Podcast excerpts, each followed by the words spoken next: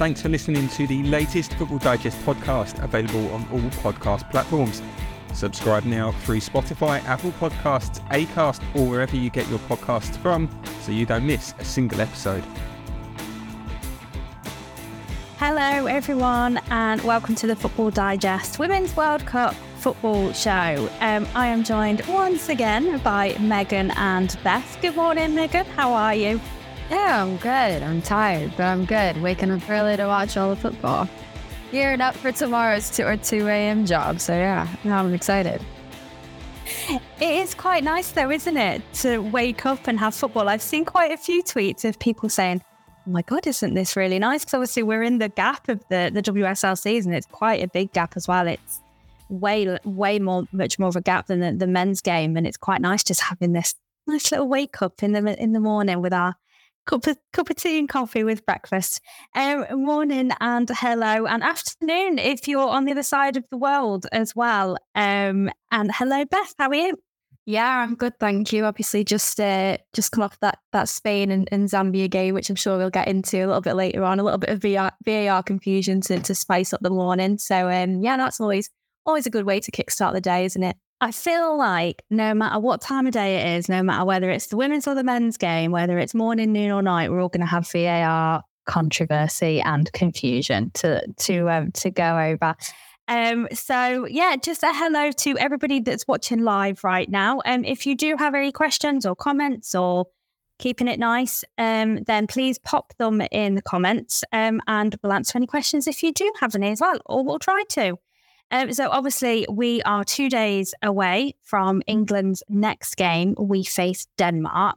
It's a 9:30 a.m. UK time kickoff. So just going to give you a little brief overview of who Denmark are and go through a bit of their squad.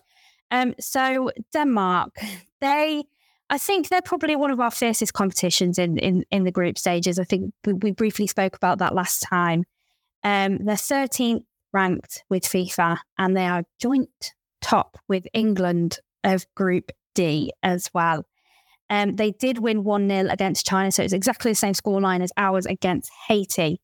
Um, however, they have got some incredible players in their squad. Um, Beth, I'm gonna I'm gonna get you to lead on this one because they you, you're obviously our Merseyside writer. For those that don't know, um, you cover Liverpool and Everton women during the WSL season. So I just want to ask you, kind of, if you can give a bit of a lowdown because there are a hell of a lot of Everton players in this squad, isn't there?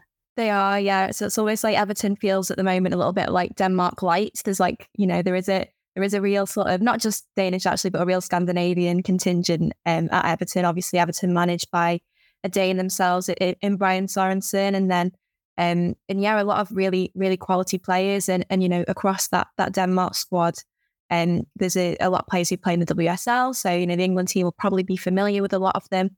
Um, and I think as we sort of touched on a little bit the other day, I think it'll be a very different type of game to Haiti, whereas Haiti was the sort of a more um, like counter-attacking style um, and sort of almost a, little bit more intense and end to end and, and fast paced. I don't think the Denmark game will be like that as much. Um, of course, Denmark will have watched that game and will have analysed that and may feel that that is the best way to hurt England is to sort of soak up the pressure and and hit them on the counter attack. But they have a lot of players who are you know very technical players, um, players who can can really play through through midfield. Um, you know, Rikke Sevecke, who's the um, who's just left Everton actually this summer is a, is a phenomenal defender. Um, so you know she'll be, you would imagine she will be starting. Katrine Veje as well. Um, Karen Holmgaard, I don't think she started that game the other day, but again a top a top midfielder. Um, and then obviously the, a sort of star star player, I guess, is is Pernille Harder, isn't it, from um, from Chelsea, um, who's just gone to, to Bayern Munich this summer. Um, and she's a threat for, for absolutely you know, any any opposition. She's such a phenomenal talent. Obviously, injury has, has hampered her um, a little bit last season, but but such a such a threat. Um, and so Denmark will be hoping to get her on the ball as much as possible. But they do. They have such they have such a wealth of, of talent. They've got Kathrine Kühl from from Arsenal as well, who is um, again excellent. Nico Sorensen, who um, who plays for Everton, and it's you know on a personal level, it's great to see her at the World Cup. She picked up an ACL injury um, she was sidelined for 14 months with that, and, and that sort of encompassed the Euros last summer. So for her to now be back and be playing on on, on the World Cup stage is, is great to see. Um, on a personal note. But yeah, there, there's so, so, much quality within that Denmark squad. Um, and it sort of remains to be seen whether sort of having that familiarity with a lot of players, but them playing in the WSL is, is a help or a hindrance going into this England game. Megan, I want to um, pick up with you on that one actually, and it's something that I was going to ask: is do you think it'll be a help knowing what these players can play like, knowing that a lot of our players, the England squad, have played with with them as well, and have definitely against against them. What What do you think? Whether that will will help England or not? I mean, I think England have to go against teams that they know quite a lot of. Like most of these players, they're going to be familiar with their game. Um, I think for for Denmark's case, I think it's going to help them in the same way it helps England. Like a lot of these players play together on the WSL stage, and you can see that chemistry when it works. You know, there's a reason why Jess Carter is playing with Millie Bright in the back line. It's because that chemistry is already established. So I think in a way, it's going to help England, but in the same way, it's going to help Denmark. They know how each other plays they maybe know that, oh, this person's going to go down the right side. I know for a fact they're not actually going to want to cut in on the left. They're going to want to keep going on the right, those little things. But at the same time, players are smart. They're going to know that other players know their habits. So they might try to adjust it. So I'm excited. I'm kind of excited for this game. I'm, you know, it's probably the two teams that we thought were, you know, in terms of caliber, were the best teams in this group. So I think it'll be really good. But I'm also expecting these players to maybe adjust their game slightly, maybe to act as more of a surprise element to the players that might already know might already know them pretty well. Yeah, and actually, just on Pernille Harder as well. At the end of last season for Chelsea, she was absolutely phenomenal. Um, obviously, she was injured for for a lot of the bulk of the season, and Chelsea really missed her, and you could see that I'm so excited to see these players, Beth, exactly like you said, these players that have suffered these big injuries and that are coming back on the world stage, the international stage, and they're fully fit for it. I mean, we've just seen it with Putellas. Oh my goodness, she is back. Like, I think Spain really, really missed her. Like you said, we'll we'll go back on onto that that Spain Zambia game, but I think it's going to make this tournament even more exciting, seeing these players come back after being out injured for so long to show what they can do. It's, we've said this time and time again, it's the biggest ever tournament. And it's, I, I think it's proven to be the, the most exciting tournament as well. We're seeing some really incredible play. Um, just on England, then, we have so many debates to go through on who should start in what position and where. And I think a lot of people are going to expect us to have these debates, but why not? You know, we have no idea who is going to work best where. I think it's safe to say that they are still gelling without Leah Williamson on that back line. Um, Meg, I want to start with you just on that that Carter and, and Bright partnership that we've seen that works so well at Chelsea. Who do you think is is going to come in um, on on that back line and start on Friday? Um, well, if I'm Sarina Wiegman and I've I've got Sarina Wiegman's hat on, I I don't think she's gonna change it. I she you know she didn't change anything at the Euros. She's not one to really rotate her squads just sort of on a whim. Um, maybe she already had a plan in which she was maybe going to use the group stages as kind of a an experimental time to see what was going to gel right and what was going to click right. So you might actually see Alex Greenwood come in and and her bring out, you know, maybe Niamh Charles or someone out on the left. I personally don't see that happening. I think she's going to stick with Jess Carter and Millie Bright, but I will happily, happily be wrong about that. And I will like be the first one to admit that Sarina Wiegman knows far better than I do. I feel like we'll all admit that Sarina Wiegman knows better than all of us. Um, she you know, she's she's proven it. Beth, what do you think on on that one? Are you in agreement with Megan there? Yeah, I, th- I think obviously one of the, the challenges coming into this tournament is that we haven't had a backline that have played together consistently and have had the chance to gel. And I guess the only opportunity they're going to get to do that is in this, you know, in these next few games. You don't want to be getting to to the rounds of 16 to the quarterfinals against some of the really really top teams in this competition and not having a settled back four. So I do think um, considering Jess Carter did actually have a, a pretty good game against um, Haiti, I do think Sarina will probably stick with with that back four. I think the only change you could sort of foresee her making would be, you know, Alex Greenwood coming into the centre and and Niamh Charles going out to, to the left. Um, I think it's it's interesting. I know sometimes you, you shouldn't really read too much into shirt numbers, but Niamh Charles, I believe, has, has got the number three shirt, which obviously you would typically, you know, take to to think that would belong to someone who will be featuring pretty regularly in the starting eleven. Um, so yeah, that that was sort of one thing coming into the tournament. I did wonder whether Niamh Charles will be entrusted with that sort of left back role. Um, so it will be interesting to see if if she gets deployed there at all throughout the tournament. But yeah, I think that the only way England are going to progress, you know, deep into into the last stages is, is if they have a settled back four, and, and the only way of, of doing that is sort of playing into a rhythm and, and, and getting the chance to gel on the pitch. Yeah, definitely. And let let's just talk about Lauren James because I I kind of had a feeling that Sarina wouldn't start her, but I do think she deserves the start. She obviously came on and she does she does change the game. We've seen it again. We've seen it in at domestic level.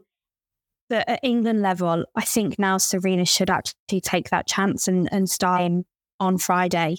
Um, Megan, you I think you love Lauren James and, and, watching her play from from what you what we the conversations that we've had before. Talk to me about what you love more about her, and you know, I have a feeling that you might say that you think Sarina should start her as well. Yeah, I mean, I think anyone who watched the game um, against Haiti would say Lauren James deserves to start um, just in the lead up to the way that she does. And I think it's her unpredictability. You know, Lauren James has said numerous times that she's a player who likes to play kind of off the cuff and just sort of, you know, whatever sort of whim takes her over, she's going to go with that. And, you know, sometimes that's a scary type of attribute to have with a player. You know, it's sort of like, okay, well, we can't really control what she's going to do, but you need those kind of players in this team. And Ella Toone, for all, for how good she is, I don't think that she was being the creator that England necessarily needed to get through Haiti. And when Lauren James came on, like she makes stuff happen. That's just the way that she does. She's fearless. She runs at players. She'll attack, and then she's really quick to dish out. And like, I think sometimes people can say, well, her passing's not really great or whatever. Sometimes she can be a little sloppy, but I think if you start her, you're going to have that rhythm. You're going to get that gelling, and you're going to see her really grow into a game. And when she comes in on the 70th minute, she doesn't really have time to grow into a game. So I do think it's sometimes a hindrance with her. Defense is obviously the place where she is pretty like people do tend to criticize her. And I think that's where Sarina Wiegman's looking back at it and thinking, you've got to get back, you've got to defend, especially because as we've seen with Spain, as we see with England, all the top sides, they're getting caught out on the break in those transitions. And while Denmark potentially might not play that way, they might play that way. They might have looked at that Haiti game and gone, we're going to adjust and we're going to play. So if James wants to start, she's got to make sure defensively that she's there. But I think she's more than capable of doing it. I think it's just kind of an easy stick for people to hit her with. But, you know, I've seen her play for Chelsea and it's not that she doesn't run or doesn't track back at all. She does. So I, I think it's kind of unfair to maybe label her as like a non defensive player because she definitely has attributes where she does do that. Yeah, I was going to say she definitely has that that versatility. Um, Beth, when when you've seen her play in the WSL, what have what have your thoughts? Should, do you think she should be that regular starter for for Wiegman and, and the England squad?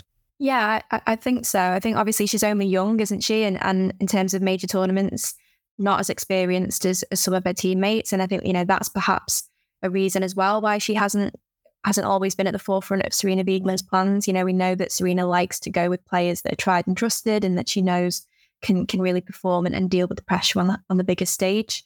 Um, so I do think that's maybe a factor as well. I think Lauren James long term is the future of this England team. Absolutely. I think she has the potential to be the most sort of technically gifted player we've seen since Kelly Smith. I think she's she's really that talented. Um, yeah, I, I, would like I'd like to see a start definitely. Um, I think um, I'd be interested to see a start in that number ten role. Um, I think, and then that's another thing as well. I think whether she starts or not maybe depends on on where Sarina sees her best position. You know, if you're if you're a fullback and you've had I don't know seventy minutes, sixty minutes of, of either Lauren Lauren Hempel, Chloe Kelly, running at you down the flanks. And then Lauren James comes on with the ability to sort of turn you and, and take you on and cut inside. And, you know, that that's a real threatening proposition. However, I particularly would, would like to see her in the in the number 10 role. And I think as Meg said, for that sort of position, it would be nice to maybe have her in there from the start. So she's got a little bit of time to to get a feel for the game, bed in and, and be that real creative force. And then you obviously then have Ella Toone who can come on and do what she did at the Euros and, and be that super sub. Um, so yeah, she's she's just a joy to watch, isn't she? She's one of those players who, as soon as she gets on the ball, everyone's sort of on the edge of the seat a little bit, and even if something doesn't quite come off, she is capable of the absolute sublime, isn't she? And and and she's a yeah, she's a real joy to watch and a real talent. Um, and I would like to see her start. I think you know that that that team the other day against Haiti. I think creatively we, we, we looked sort of out of ideas a little bit at times, and and I think Lauren James is someone who can who can help change that. So um, yeah, I would like to see a start on Friday.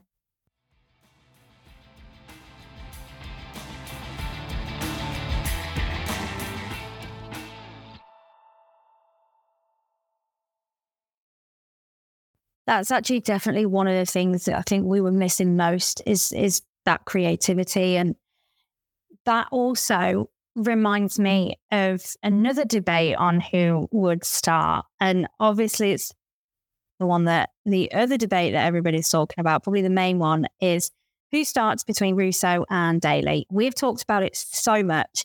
People might be sick of it. But now that we obviously are approaching the Denmark game, we've had a look and we've debriefed the Haiti game. M- my personal opinion, not that I'm Sarina, is I think Daly should go in that starting position. Um, and I think Russo should should start on the bench. When Daly came on, I don't know about you two, but she just seemed to chase the ball down a lot more, create more of those chances, and just be more present. I think, and I think that's something that was really lacking until Daly came on. Um, Megan, what are your what are your thoughts on that? Yeah, I, for me, I'd, I'd start Rachel Daly. Um, I I think also going into this tournament, there was more of an acceptance of you know you didn't have one particular striker that needed to lead the line every single time. England are at England have like a really cool sort of proposition here where they can rotate their forwards and they can play kind of different styles. You know, Alessia Russo and Rachel Daly are two very different forwards, two very different players who are going to lead the line. And that should be a positive for England that they can play two very different ways. For me, like keeping the golden boot winner on the bench is, is quite surprising, um, especially for how long she was kept on the bench. It's not like it was one half and the other half. It, it was a significant amount of time that she came on the bench and or she sat on the bench and then came on. And it's not that long a time for her to be able to influence play. But I do think Rachel Daly offers something different. I'm, you know, I like an underdog. So Beth England is kind of like my girl. Like I really do want to see her play. I don't think she will, um, which is like horrifying, really, when you think about it. But no, I think Rachel Daly deserves to start. Like you said, I think when she came on, um, there was a lot more just kind of oomph about her, if that's the word that I'm going to go with. But especially if we're playing or if England are playing sort of like crossing games, you've got Lauren Hemp and Chloe, Ke- Chloe Kelly who are, you know, phenomenal at what they do. You want Rachel Daly in the box realistically. Like that's who you want at the end of it. Um, I thought Ella Toone and Alessia Russo, for me, like those two when they combine are really good, but that combination game wasn't on play against Haiti. So I just, you know, we were talking about Jess Carter and Millie Bright. Jess Carter showed that she deserves to start, regardless of what people think. Like she did not have a bad game. So taking away that starting position isn't exactly fair on her. I don't think Alessia Russo did enough to prove her starting spot. So why not bring in Rachel Daly? Because that is exactly why you brought Rachel Daly to this tournament and named her as a striker. So for me, Rachel Daly starts against Denmark. And this is the group stages. This is when you start to experiment as much as you possibly can in a World Cup before, like Beth said, you get against, you go against round of 16 in the quarterfinals against teams who will eat you up if you haven't quite figured out what you're going to be doing. Seeing as we are in the experimental stages, would you, I know that you want to start Beth England, but should Sarina be starting her? That's the question I want to ask you, Meg, because yes, she's been training in the camp. Yes, she's been cementing herself in the squad. She's been gelling with all of them. But do you think it would be the right decision to do it? I'd love to be the contrarian who says, absolutely, Beth England should start. But no, I know that that's a silly, silly point to make. She shouldn't, you know, she hasn't started for England in a, a long, long, long time but I don't see why not giving her a run, especially when, you know, goals are, are kind of difficult to come by at the moment. If it gets to a point where England look like they're struggling and, you know, they need someone else in the box, another type of presence, Bethany England has proved it in a Spurs side who were, let's face it, struggling for goals and couldn't fashion anything if their lives depended on it. Beth England goes in there and scores a plethora of goals. She gets into like she was amazing that second half of the season. And I don't see why not just giving her a chance. But again, that's more like me being kind of emotional and like supporting an underdog rather than having like my journalistic hat on and being like, yeah, this is the objectively correct decision to be making. So no, she shouldn't start, but I really would like to see Beth England on the pitch. Yeah, I do really wanted to get some minutes and She she did I think she really saved Spurs from a massive relegation battle last season. Um okay then, let's do some score predictions before we just do a sum up of the last few days of the tournament that that we've missed since we did our last podcast. Um obviously we do have options up front. Um, whether they will be used, who knows? Um, and we're going to face a really difficult Denmark side. I think it is. I think it's going to be really, really tough for us on Friday. We've we've shown that we can't underestimate. No team can underestimate any of the the underdogs, so to speak, and and the debut teams in in this tournament. So, Megan, I'm going to start with you. What do you think will be the score prediction for yourself on Friday? Um, I'm gonna go with two one. I haven't decided who's gonna be the two and who's gonna be the one yet, but um, no, I think England will win two one. I think they'll edge it, uh, but I do think Denmark will give them a run for their money. I think saying that there's going to be three goals in a game where t- both teams have only scored one narrowly against both their oppositions previously is kind of bold, but yeah, I'll say two one. Um, England and we'll see what happens. Beth, your turn. If you say like 7 0, I'll be flabbergasted. 5 0. Um, no, I, I was also going to say 2 1. I think England will edge it. Um, I think perhaps being um, being pushed by sides and, and, and say sort of if it was, you know, Denmark equalised and, and that real need to, to go and get another goal, I, I don't know if that maybe might take England up an extra gear. I don't know if, if there was an element against Haiti of, of there maybe not underestimating their opponent, but I, I, you know, they're not really feeling too much under threat, despite the fact that Haiti were, excellent. Um, so yeah, I'm going to go for two one. I think just you know going back to the whole Russo Daly um, England debate, I thing that I, I found really sort of interesting on um, against Haiti was that you would imagine if Alessia Russo is starting a game, you would play sort of more through midfield, ball into feet, you know, all of the things that Alessia Russo is so good at. And yeah, especially in that first half, it felt like we were very much playing to Rachel Daly's strengths. As Meg said, there were crosses coming in from both flanks. Chloe Kelly had a decent game. Um, and, you know, Alessia Russo isn't that presence really inside the area in the same way that Daly is. So um, I think that will be interesting. And I'm definitely team Daly to, to start. Um, and yeah, I think I think 2 1 for, for Friday, but I do think it might be a little bit of a slog. Well, that that was that was a very cheery note for for your little piece there to end on. It's just going to be a slog. That's it. It's just a slog. Um, I'm I'm in agreement. Um, I'm actually going to go for a two-two scoreline. Um, I think you know we're all evens at the moment. Like Megan said, we're a really narrow one 0 victory each, equal in the table. I think it's you know hopefully to keep the game exciting and make it less of a slog. Um, hopefully, there will be a few more goals. Um, all 23 players have trained um, earlier on. So at the moment, it is late, late into the evening in Sydney. And all of our team, they've been out there. They've been having a chat with with some of the players, and they have confirmed that 23, all of them, have trained, which is really good news. Um, obviously, we there was a slight a slight injury worry, shall we say, to to Chloe Kelly when she got on the plane with with that that cover on her shin, but all looks good and it all looks like all 23 are in training and ready for Friday. We've got the pre-match press conference tomorrow. Um, so we will hear more from Sarina and hopefully Millie Bright as well. So um, at the time that it is now in the UK. For anybody that is down under, it's 25 past 11. We're just waiting for the third game of the day, Canada versus Republic of Ireland. But I want to rewind.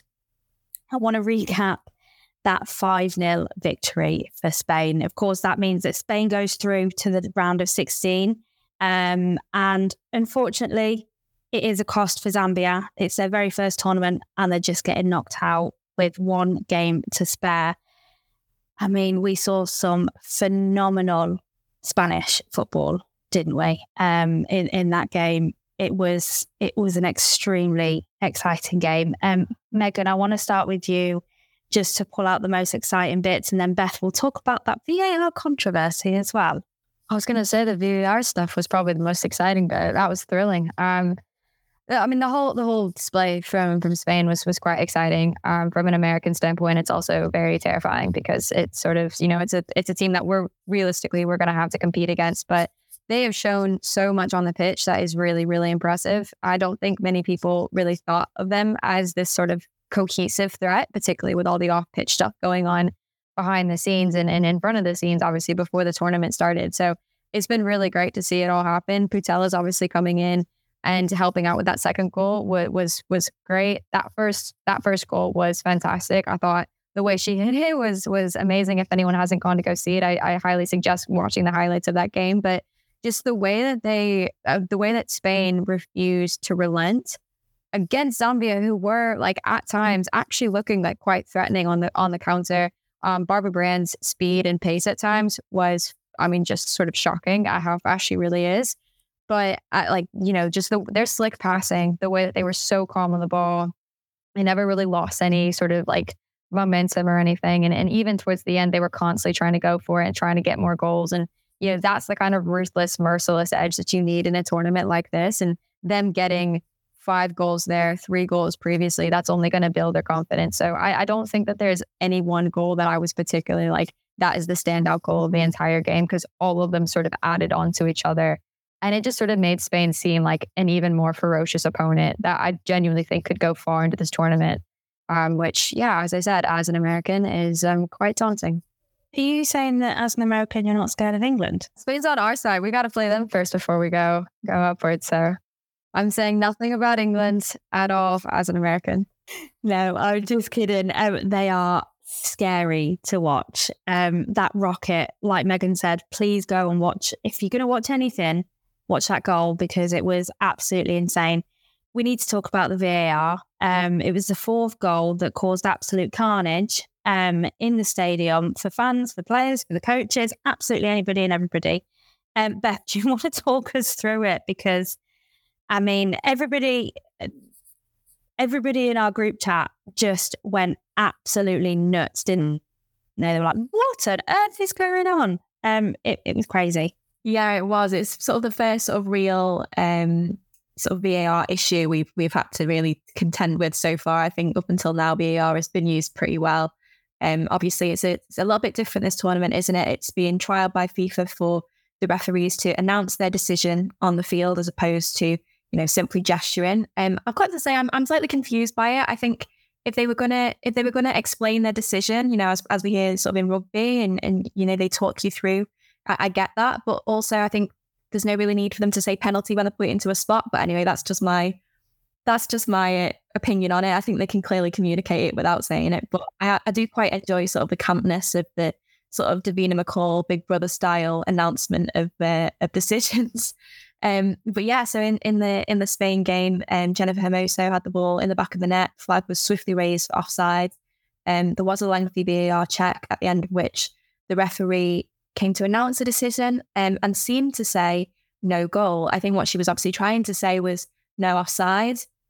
And she very quickly said that and then said goal. But I think the sort of the way that she she said it, obviously I did feel for her. She looked incredibly flustered uh, uh, in the in the situation. And, and that, you know, it can't be easy to have to explain your decision to, you know, 40,000 people in, in a packed out stadium. But yeah, it, it, it caused a little bit of chaos. I think, you know, Jennifer and, and her teammates looked very confused and slightly bemused before they eventually sort of wheeled away and, and celebrated. Um, there was a similar VAR decision sort of a few minutes later, and that was thankfully went far smoother. But yeah, it's um, you know, it wouldn't be a major tournament, would it, without a bit of VAR drama? And it it, it did um, it did uh, keep everyone on their toes and and spice up the morning a little bit. Um, but yeah, it was um, it was a, a, a bit of a contentious moment, but I think just to echo what, what Meg said about Spain, I think, you know, they, they're a real threat. And you know, we all know the quality that they have. That's no secret. But I think, you know, coming into this tournament, that was always with the caveat of there's been so much that's gone on behind the scenes, so much discord in the dressing room. How would that translate on the pitch? Maybe they won't have those those connections and, and that fluency that, that they need. But actually, I think Spain have looked like the most sort of fluid, connected, harmonious team at the tournament on the pitch. Certainly, they certainly look like they they've sort of they're clicking into game more than the likes of England, more than the likes of Australia, more even than, than the USA. Sorry, Meg. So, um, you, you know, I think that they are going to be a really dangerous proposition for for anyone. Um, and yeah, it remains to be seen how they fare up against sort of a really, really top side. So I'm excited to see how they progress in this tournament. And hopefully there won't be too much VAR drama along the way. I was just going to say, I'm hoping for not too much drama on Friday as well. who knows if that could just completely swing us off our stride if we do get into a stride. Um, thank you so much for everybody. That was a hell of a lot to get through in half an hour. Um, so Megan and Beth are both going for 2 1 well, Beth's going for a 2 1 victory for England. Meg's not decided yet which way it's going. Um, I'm going for 2 all. England face Denmark on Friday morning at 9.30, the UK time. Um, and we will be back for a debrief following that match. Um, but thank you both for joining, and thank you to everybody who has watched. And you will be able to catch up a little bit later on.